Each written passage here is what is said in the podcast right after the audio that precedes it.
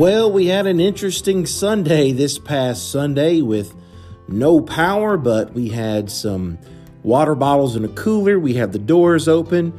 We came to church in our shorts and t shirts. And even though we didn't have any power or AC, we still had church. And of course, those who who, who physically couldn't be there watched on Facebook Live, and we just continued on for the cause of Christ. So, we're continuing in our series entitled You Are Here. And the title of the message for this past Sunday was Discipleship. Please enjoy. We are, uh, man, it's been quite a week with everything we've got going on with the storm and now with the aftermath of that. And uh, we're just going to keep plugging along just like uh, we got power. And I'm just going to keep preaching in the uh, series that I started a couple weeks ago. And I'm going to go ahead and jump into that where we can get into some AC. And uh, so, Mark chapter 4 and verse number 7. I want you to not only turn to Mark 4, but I want you also to turn to Ezekiel 2 because and mark your place in Ezekiel 2 because uh, we're going to go back to Ezekiel 2 uh, a little later. But uh, Ezekiel 2, Mark Ezekiel 2, and then turn over to Mark 4. And I'll give y'all just a second to do that.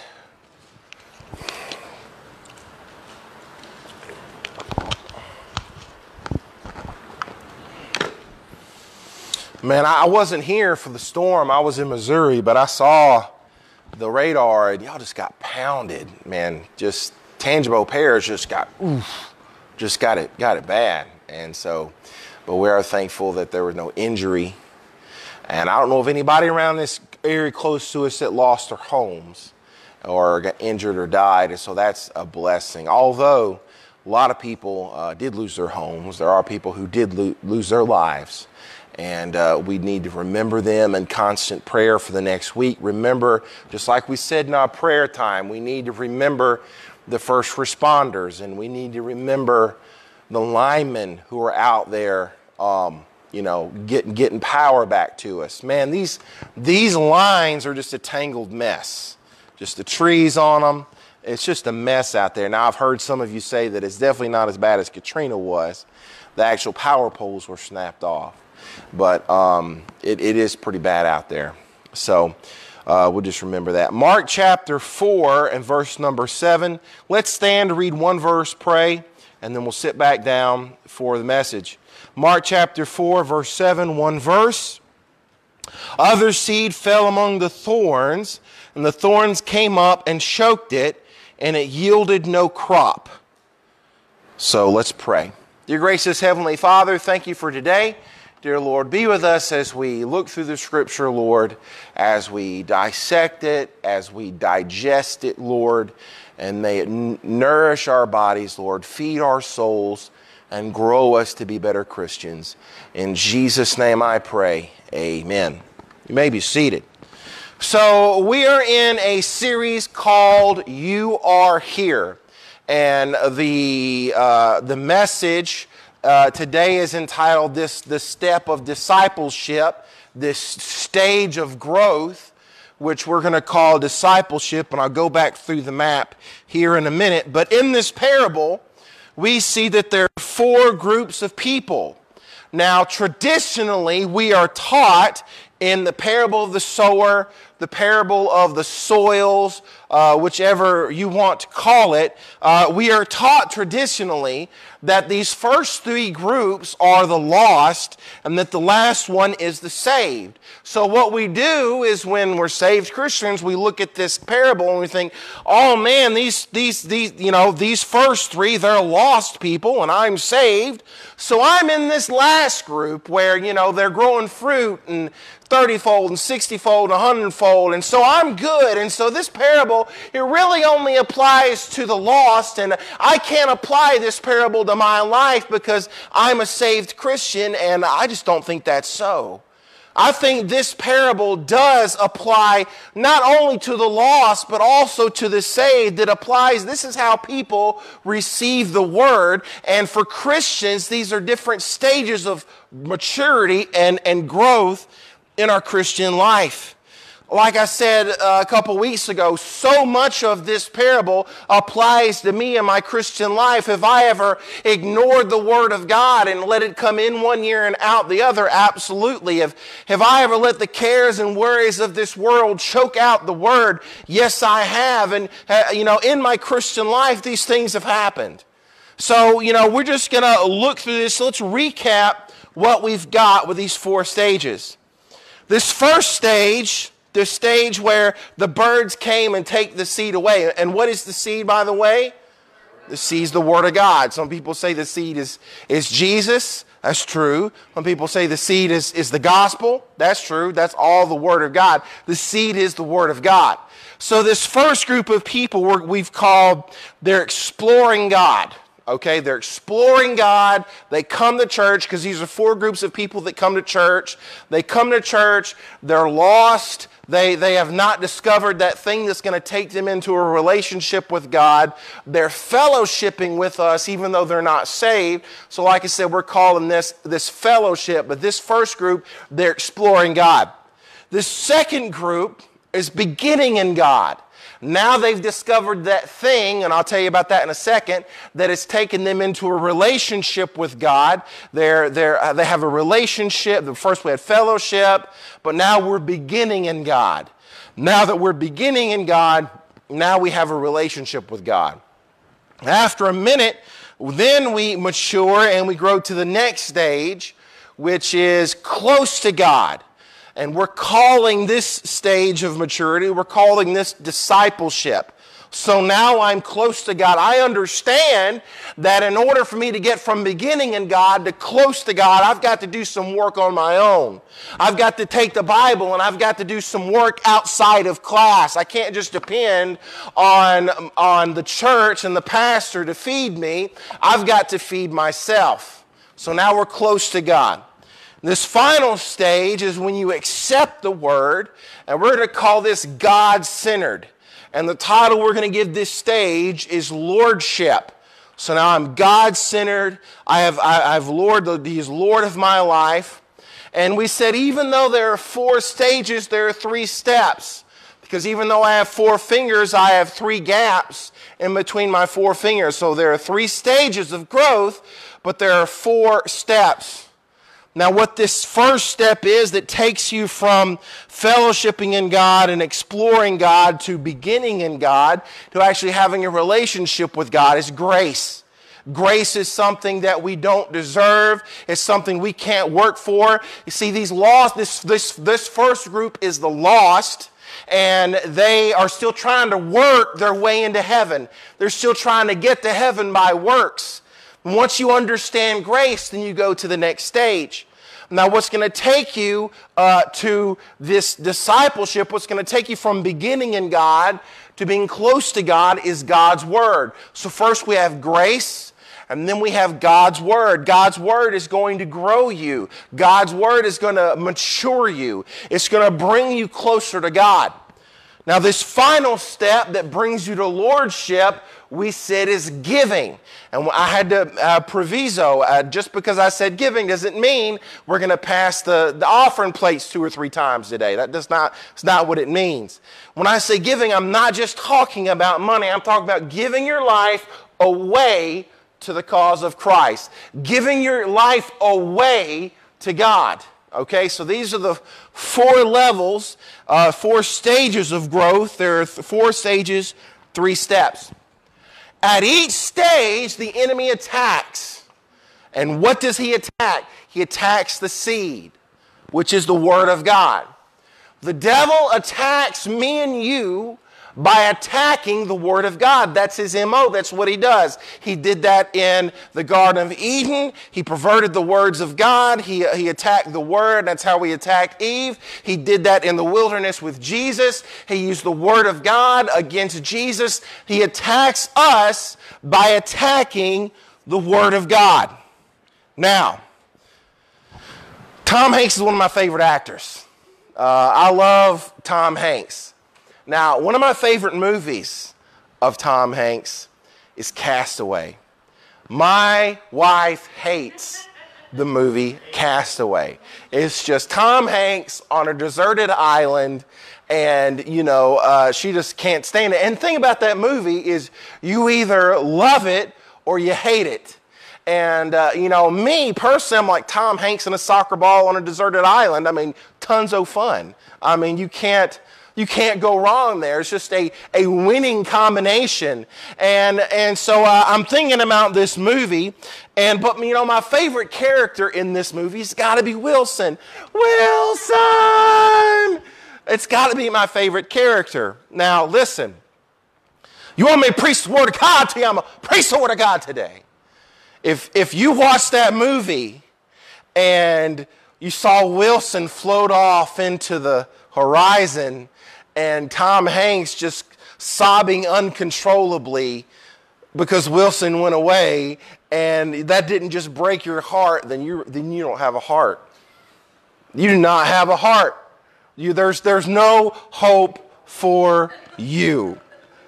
So, but, but you know the story. Tom Hanks fell asleep and Wilson's floating off into the distance and something's pulling him away. And so he goes out and dives out and tries to get to, the, to, to Wilson, but he's got a rescue line attached to his raft. And the current is pulling his raft away. Now he has a choice.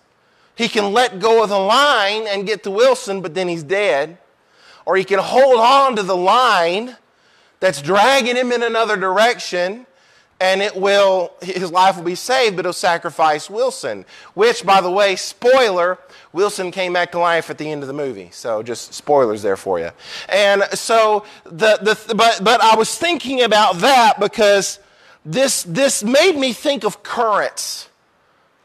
There's always a current pulling you away from god Always. It's always there. There will always there will never come a time, even in lordship, there will never come a time when there isn't a current pulling you away from God. That is always going to be present. And we have to be aware of this because, you know, there's always going to be this pull away from the Lord because we are flesh and we have a sin nature and we are depraved and, and our flesh is a part of us. Now, let's go back to Mark 4 7. Other seed fell among the thorns, and the thorns came up and choked it, and it yielded no crop. Then he explains it in verse 18 and 19. And others are the ones on whom the seed was sown among the thorns. These are the ones who have heard the word. But the worries of the world and the deceitfulness of riches and the desires for other things enter in and choke the word, and it becomes unfruitful. So I want you to notice here what this, this whole parable is about an enemy. That's what this parable is really about. It's an enemy that is attacking us. All four stages, and, an enemy is after us. Okay? Now, the last time we talked, we talked about how in the Bible there are types, there are shadows in the Bible, there's symbolic language in the Bible, there's parabolic language in the Bible. And we looked at last week, uh, last time I was with you, how many times in the Bible that birds represent Satan and his demonic spirits. In the first part of this parable, he says that the birds come and steal the word. And then they asked him, well, what, the, what does that mean? And Jesus said, Oh, the, the birds are Satan. The birds are Satan. And he said about this parable, if you don't understand this parable, how are you going to understand the rest of them? He's saying, I am introducing you to a parabolic, symbolic language that you're going to need to understand my words. This is important for us to understand. Now, in Matthew, he tells the parable of the sower, and then he turns right around and tells us another parable. He tells us about how the kingdom of God is like a tree that grows. And then he says the birds came and make their nest in it. And we talked about how, oh, the precious little birdies making the little nesties in the trees. Oh, that's so cute. But if we didn't realize that Jesus told us what birds represent, that's what we would think. But the birds represent Satan as demonic forces, and those are, those are d- demonic spirits infiltrating, infiltrating the church, trying to destroy it, pick it apart. And, and Jesus is saying that if you don't understand that there are symbolic meanings behind my words, then, then the devil can convince you that most of this book does not apply to you. And if you think that most of this book does not apply to you, then you are not going to grow.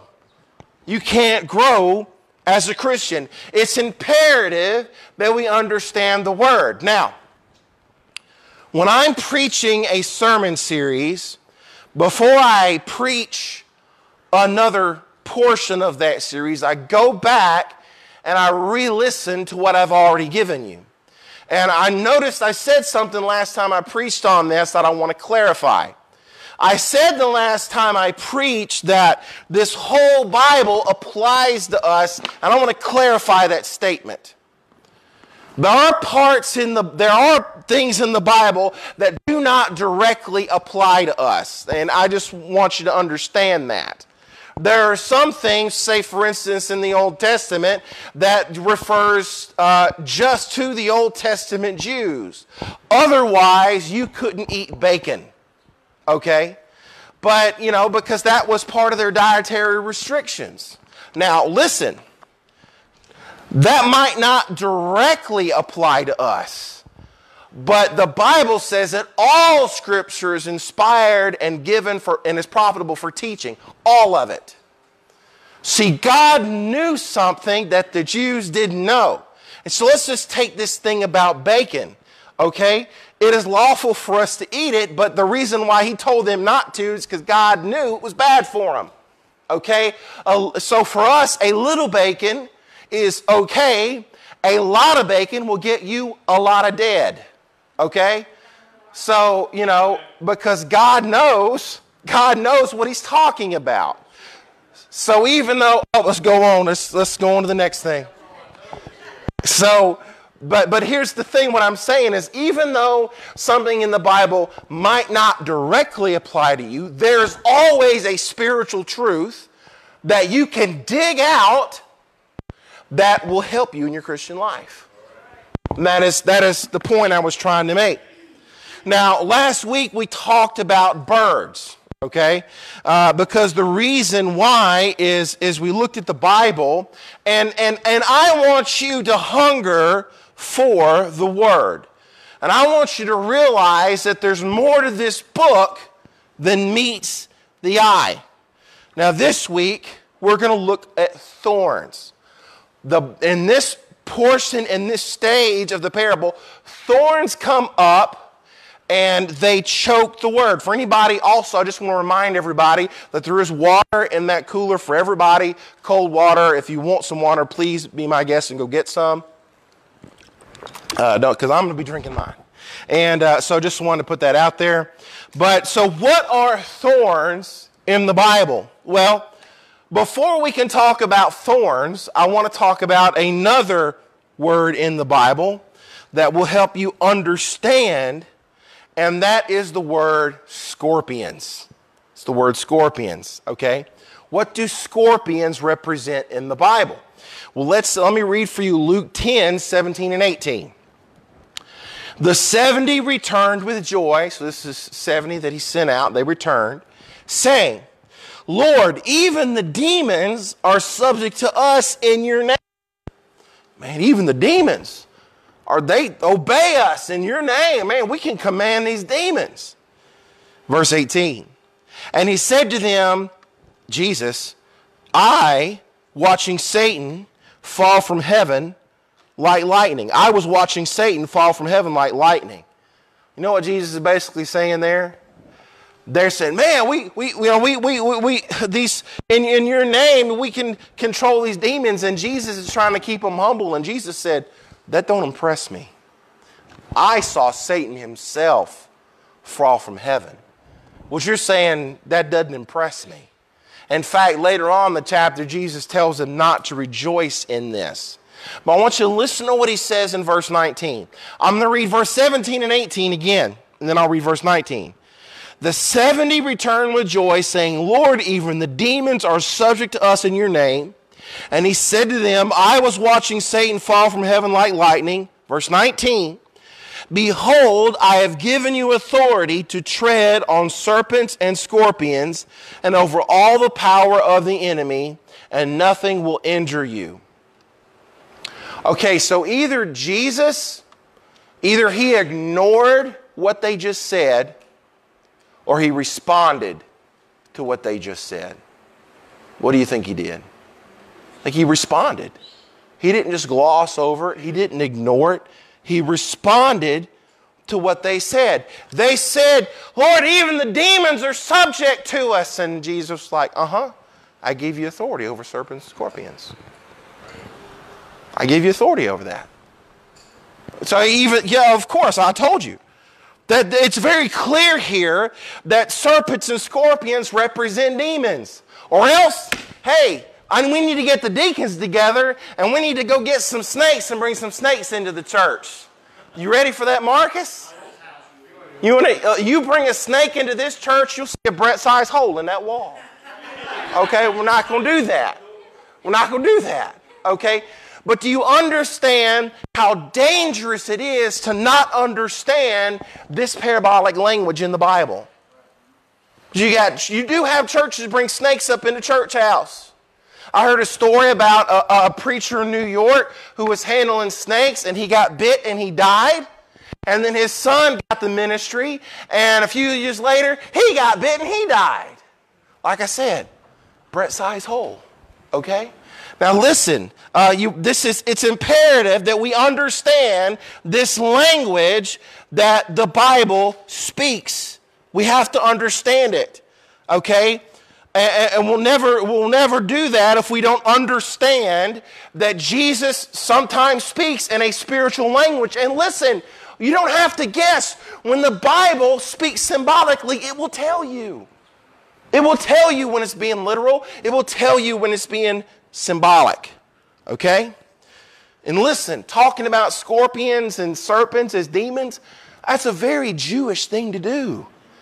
And it's something that his Jewish disciples knew what he was talking about. Okay? So, with that in mind, let's look at Ezekiel 2. Ezekiel 2, we're going to read verses 3 through 6.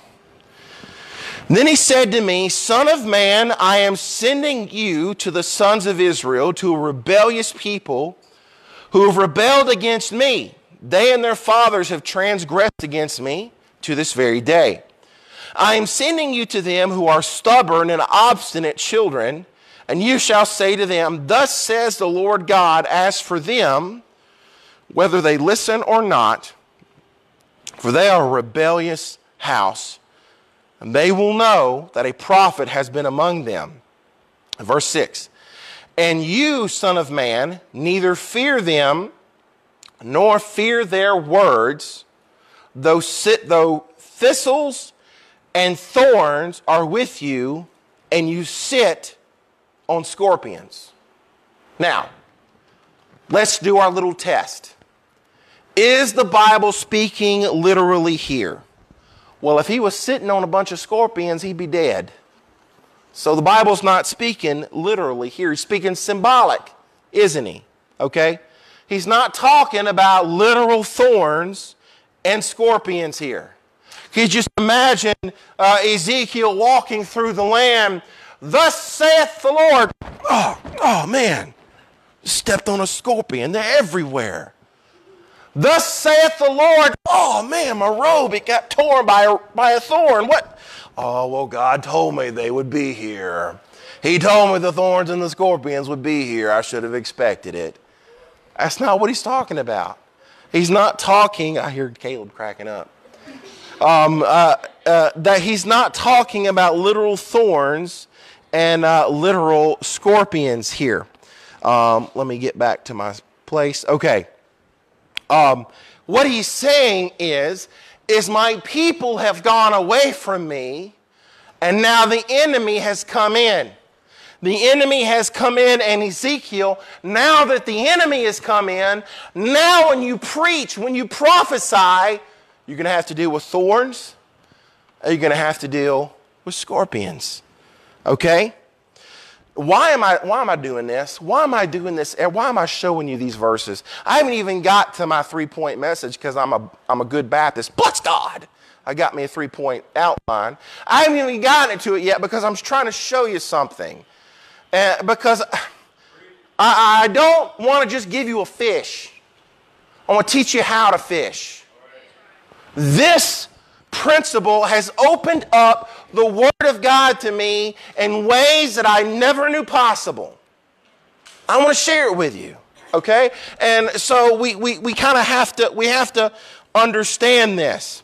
And so um, let me show you another.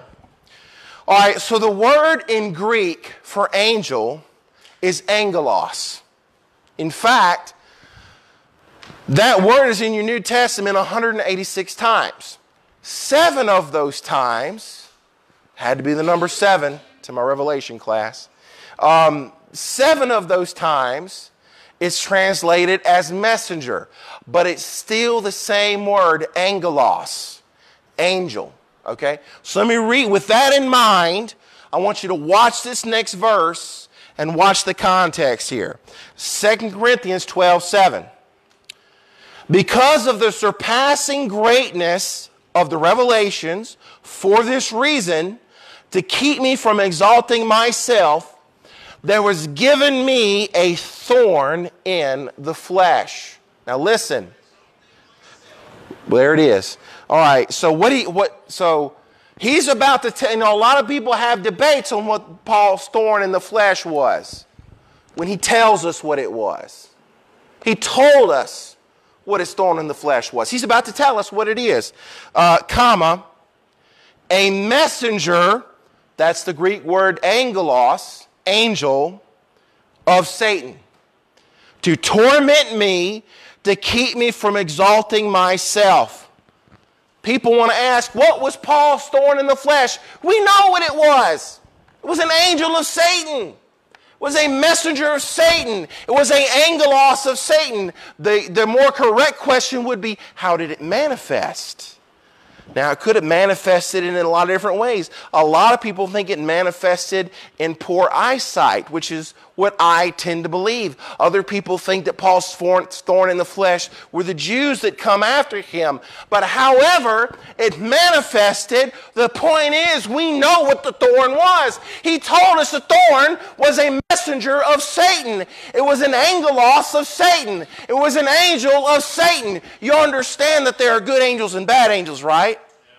That he took a, thor- a third of the angels with him Okay, he has demonic spirits that do his bidding, that do his work, that work his influence. They fell with him. And right there in Scripture, it tells us what thorns are. Brad, are you telling me that in Numbers, because I got another verse in Numbers, that in Numbers and Ezekiel and Corinthians and Mark, that thorns mean the same thing? Yes, because the same person wrote the book. The same dude wrote the whole thing. His name is God. And it's a good book. It's a bestseller, actually, okay, of all time. And, you know, we read little phrases like that. Oh, I got a thorn in my flesh. It's a messenger of Satan. And, man, we think it's just a little cliche saying. It's a figure of speech like Grandpappy used to talk about. No, it's not like Grandpappy. It's not like Grandpappy. It means something. Okay? Look, uh, uh, God doesn't say anything by accident. You see a word, you want to know what it means, you get out of concordance, you look up every place that word is in the Bible, and the Bible will define itself.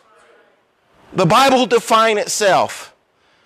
In Revelation, it talks about locusts with the sting of a scorpion. And they won't be able to hurt green trees, but they can harm people that don't have the, the seal of God in their foreheads. Okay? What are green trees? Psalms 1 says that the man that meditates on the word is like a tree planted by the rivers of water. Okay? That's what it says. There's one teacher that taught that, you know, the, the locusts are helicopters.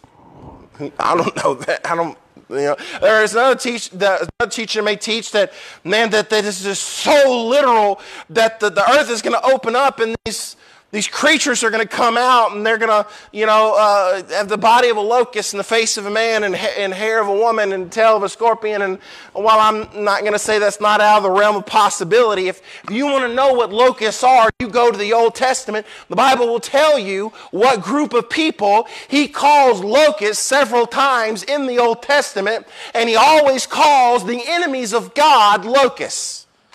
Except these locusts, these enemies of God, are going to have the power of demons. See, the Bible will explain itself. Now, listen, here's another thing I want to tell you. But, but I got I gotta put a preface on this, a lot of people get confused about this. The promised land doesn't represent heaven. Why? Because there are enemies in the promised land. In heaven, there will be no enemies. Okay? The promised land actually represents the victorious Christian life. All right? It actually represents the victorious Christian life. And if you drive the enemies out of that land, then you can live in peace and safety. Okay? You can live right where God wants you to live. Let me read you Numbers 33 55. But if you do not drive out the inhabitants of the land from before you, then it shall come about that those who, whom you let remain of them will become as pricks in your eyes and thorns in your sides. And they will trouble you in the land you live. That's pretty clear to me. Let me read you another, Judges 2 3. Therefore, I also said, I will not drive them out before you, but they will become as thorns in your sides, and their gods will be a snare to you. What does that mean? Well, you got to remember that Israel had literal enemies, while me and you have spiritual enemies. Okay? We have spiritual enemies. And he's trying to tell us if you don't drive out bitterness and anger and resentment and hate and malice and envy and lust and pride and anger, if you don't drive those out of your life, they're going to be a thorn to you. They're going to be a thorn to you. Are going to be a thorn in your side, and a spirit is going to come and attack you in that area if you don't drive it out. If you allow those things to stay in your life, that spirit's going to come and it's going to taunt you in that area of your life. You got to drive it out. Okay, so let's get back to, now that I've showed you that, let's get back to the scripture. And Jesus tells us at this stage in our maturity of the Christian life that there are three things, three areas that the enemy attacks in. So let's look at them. My three point message here it is. Point number one the cares, and some versions, some translations say worries. So the cares and worries of this world is number one. All right, to that, let me read for you 1 Peter 5 7.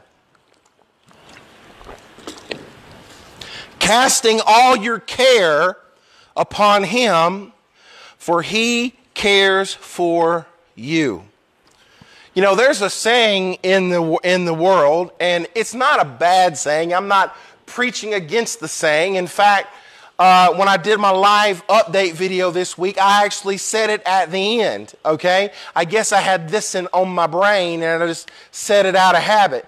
But there's a saying in the world where when you're saying bye to someone and you want to wish them well and wish them safety, you say, take care. You know, that's not a bad saying at all. I'm not telling you not to stop saying it. We know what you mean, but I was thinking about that this week. I'm thinking, take care. I don't want to take care. I don't want to take care with me. I don't want to uh, carry care around with me everywhere I go. I, I, I don't want to do that. I don't want to carry care. I want to cast care. I want to cast care away from me. Do you understand that you were not designed to carry burdens? Do you understand that? No, we are called in the Bible, we are called sheep. Sheep are not burden carrying animals. You'll never hear anybody going on a long journey saying, Hey, I need to rent some pack sheep. You know, you're not, you're not, you're not going to hear that, okay? Because sheep are not burden bearing animals. We are not supposed to carry burdens. We're supposed to give the burdens to the shepherd. We're not to carry those burdens. But here's the problem. We, uh, we say we, we, we lay our burdens at the shepherd's feet, but then we don't leave them there. There was this preacher who was talking to a lady, and, and she's just all consumed and worried about worries and, and all these worries in her life. And she's worried about her kids and worried about her finances. She's worried about the economy and she's worried about the government and all this stuff like this. And she said, All this stuff, preacher, is just weighing me down. And, and the preacher said, have you, have you laid these things at the feet of Jesus? And you know what she told him? Many times. Well, how can you lay something down many times if you haven't picked it back up many times? How can you lay something down many times if you haven't picked it up many times? Man, I'm carrying. Oh, I'm carrying. Jesus, this is so heavy. I, this, this, all this stuff is going on in my life, and all this stuff going on in the world around me is just so heavy, and it consumes me, and I, I think about it every day. And you know what? I'm just going to lay this down at your feet, Lord Jesus. Lord, I'm just going to lay this down at your feet. Please take it away from me.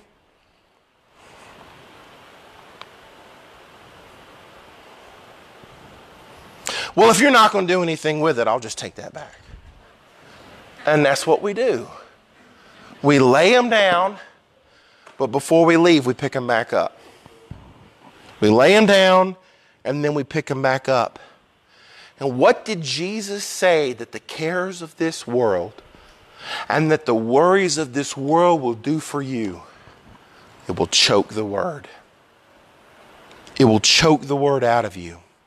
How many times have you been reading your Bible and you get done reading a chapter and you can't even remember what you just read because your mind was somewhere else? There was the influence of Satan on you trying to choke the word out of you.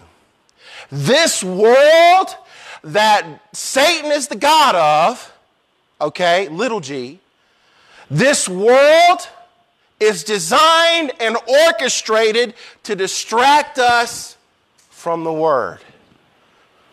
Oh, really? I'm, I'm not distracted? Really? Let me tell you something. Our churches are more distracted today than they have ever been. Our, our churches, now listen, don't, don't get me wrong on this, don't get upset at me about this, but our churches talk about Biden and Trump more than they talk about Jesus. They talk about Republican and Democrat, and they talk about vaccinations and masks, pro and con. And you mean to tell me we're not distracted? Yes, we are. We are distracted. Well, if I don't worry about these things, who's going to worry about them? Jesus. Jesus is supposed to worry about it. You weren't designed to carry that care. You weren't designed to worry that worry. You weren't designed for it. You weren't built for it. That's why you have such a bad time with it. And Christians are worrying ourselves to death over this stuff. When we should be more concerned about the gospel. Devil has a plan, and it's working. Listen, I have a pastime, and my pastime is aggravating people.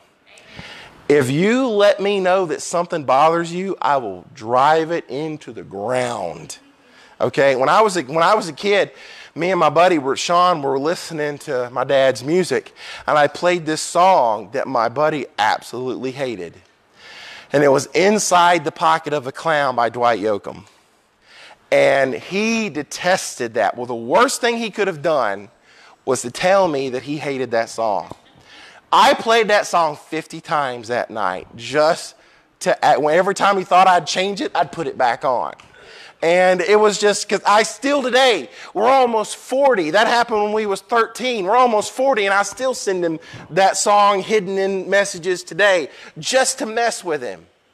Because I know he doesn't like it. Now here's the thing, what do you do with people like that? If you act like it doesn't bother you, then eventually it won't bother you anymore. They'll quit bothering you with it. If you keep letting the cares of this world get you down, guess what? The devil will throw it on even thicker. Just because he knows it gets to you. Now, look, I am not telling you not to watch the news. Bless God, if you want to watch the news, watch the news. Nothing wrong with it. I don't, but that's my personal choice. Bless God, if, if be, look, you want to watch the news? Man, go ahead and do it. I'm not telling you not to do that. I'm just saying every once in a while, why don't you turn it over to Gilligan's Island and see how the skipper and the professor are doing? See what kind of coconut foam that they made this week, you know? Check out Lovey and see. And some of the younger kids are like, what in the world? What show is he talking about? But you know, turn it over there and watch it just a little bit. Uh, I'm just saying that, that, that if you keep letting the cares of this world get to you, it's going to get worse. Look, be informed, Pray about it. Do what's in your power to do, and then just let it down at Jesus' feet and don't pick it back up. Cast your care on Him. You were not meant to pick up that burden, you were not meant to carry it. So don't lay it down and pick it back up. All right, number two, quickly. Number two, the deceitfulness of riches. 1 Timothy 6 17. Instruct those who are rich in this present world not to be conceited or to fix their hope on the uncertainty of riches, but on God, who richly supply us with all things to enjoy. What is he saying there? He's saying, don't hope and don't trust in riches. And some of you are like, oh, well, this isn't about me. He's saying, instruct the rich. I'm not rich. This doesn't apply to me. Oh, you're not rich. Why don't you go spend a couple weeks in a third world country and then come back and tell me you're not rich? Okay? Um, so, first he says, don't trust in riches. All right, back up at verse 9 and 10 in 1 Timothy 6. But those who want, some translations say desire there, to get rich fall into temptation and a snare and many foolish and harmful desires which plunge men into ruin and destruction. For the love of money is a root of all sorts of evil, and some by longing for it have wandered away from the faith and pierced themselves with many grief. Here's what he's saying. He's saying, don't trust in money, don't desire money, and don't love money. Now, why would he say that? Don't trust in money, don't desire money, and don't love money. He's not telling you not to do good at your job. That's not what he's saying. The reason why he's telling us that is because there's something else that we're supposed to desire. There's something else we're supposed to trust in, and there's something else we're supposed to love, and that's God. We're supposed to trust God. We're supposed to desire God. We're supposed to love God. And money will take the place of God. You think about it, money can promise you things that only God can give you. Money will promise you hope. It will promise you peace. It'll promise you happiness. It'll promise you joy. It'll promise you a better marriage. It'll promise you a better house when only God can give those things. But money promise you, promises you all of these things. It'll promise you significance and identity. And it, it, you know, money tries to take the place of God. That what did Jesus say? Man cannot serve God and mammon. Mammon is an Aramaic word and it stands for the Syrian god of riches. Okay? And Jesus saying you cannot serve both, it's one or the other. And that's the deceitfulness of riches. That's the deceit right there. That's deceitfulness because money can money lies to you. Money says it can give you things that money can't give you. If it could, no millionaires would ever hang themselves. No millionaires would ever swallow the barrel of a gun if money could deliver those things. But only God can do that. And then, number three, the desires for other things. You know, it's funny, he says other things here. He just said things, other things. We know there's another passage that talks about things. And that's Matthew 6 31 through 33.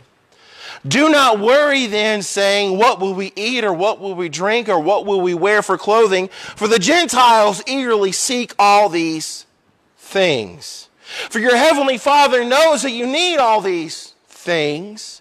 But seek first his kingdom and his righteousness, and all these things will be added to you. See, what he says, he says that people that don't know about God, that they seek these things. But your heavenly Father knows you need them. So later he says that your heavenly Father knows what you need before you ask. So remember, ask and you shall receive, seek and you shall find. What he's saying is don't, don't, don't seek these things, seek God, and then later you can ask God for the things. When you were little, and your parents are trying to teach you manners at the table. And so you need something, and so you go to reach for something, and mom goes, ah, ask, don't reach. Do you think maybe God does the same thing? We go to reach for something, and God's like, ah, ask, don't reach. See, I shouldn't be reaching for the thing. I should be reaching for God and then ask Him for the thing. And that's what He wants us to do. This word for desire other things is the Greek word epithumia. And in the word, in the Old King James, it's translated as lust. Okay? So this idea is, is, you know, Paul used the same word when he said, I desire to be in heaven, but it's better that I be here for you. Jesus used the same word when he said, I desire to eat this meal with you, talking about the Last Supper. So, wait a minute. Paul and Jesus are lusting? It just means strong, this just means passion. That's, you're passionate about, passionate about something. It just means passion, okay? But hey, look, God gave us passion. There's nothing wrong with passion, being passionate about something. But the devil takes your passion and turns it into lust. He turns it into lust. God wants you to be passionate about His kingdom. God wants you to be passionate about Him. You know, there, there are other things that we could be passionate about, okay? Um, there could be other things, but we should be passionate about God. You know, if you have a lust problem, and I'm not just talking about, about sexual lust, about it could be any lust for something that you that's a sin. Okay, did you know that passion for Jesus drives out lust for other things? Did you know that? The Word can help you drive those things out of you, but be careful, it's a two way street. Those other things can drive the Word of God out of you. My mom loves to plant flowers, impatiens, um, all of it. Those things, they take constant care. And she always had a flower bed, always had potted plants. But you know what? It does no good to have a garden if you ignore the weeds, because they'll come and they'll choke it out. And that's what he's telling us. The word can drive those things out of us, but he's warning us that those things can choke the word. Listen, planting truth is not enough if you're going to allow the garden to be overcome with weeds. It's not enough. You, you, you, you get to the point in this level of maturity in your Christian life because you fall in love with the Word of God. But if you don't make a conscious effort to keep your life free from distractions, free from the cares of this world, free from the deceitfulness of riches, free from seeking these other things instead of seeking God, it's going to choke the Word out of you and you're going to stop growing and you're going to start regressing the truth will start to wither away in your life. Just let, let me ask you this question, then we'll be done. What in your life is louder than the Word of God? Think about that. The cares of this world and worries of those world, how loud is that turned up in your life? The deceitfulness of riches, how hard are you chasing the almighty dollar? These other things? Do you seek other things more than you seek the things of God? What in your life is turned up to 11? What's louder than the Word of God?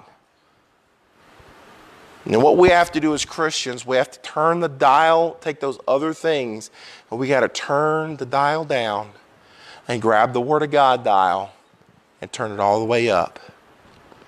This has got to be louder in your life if you want to grow. That's it. This has got to be louder.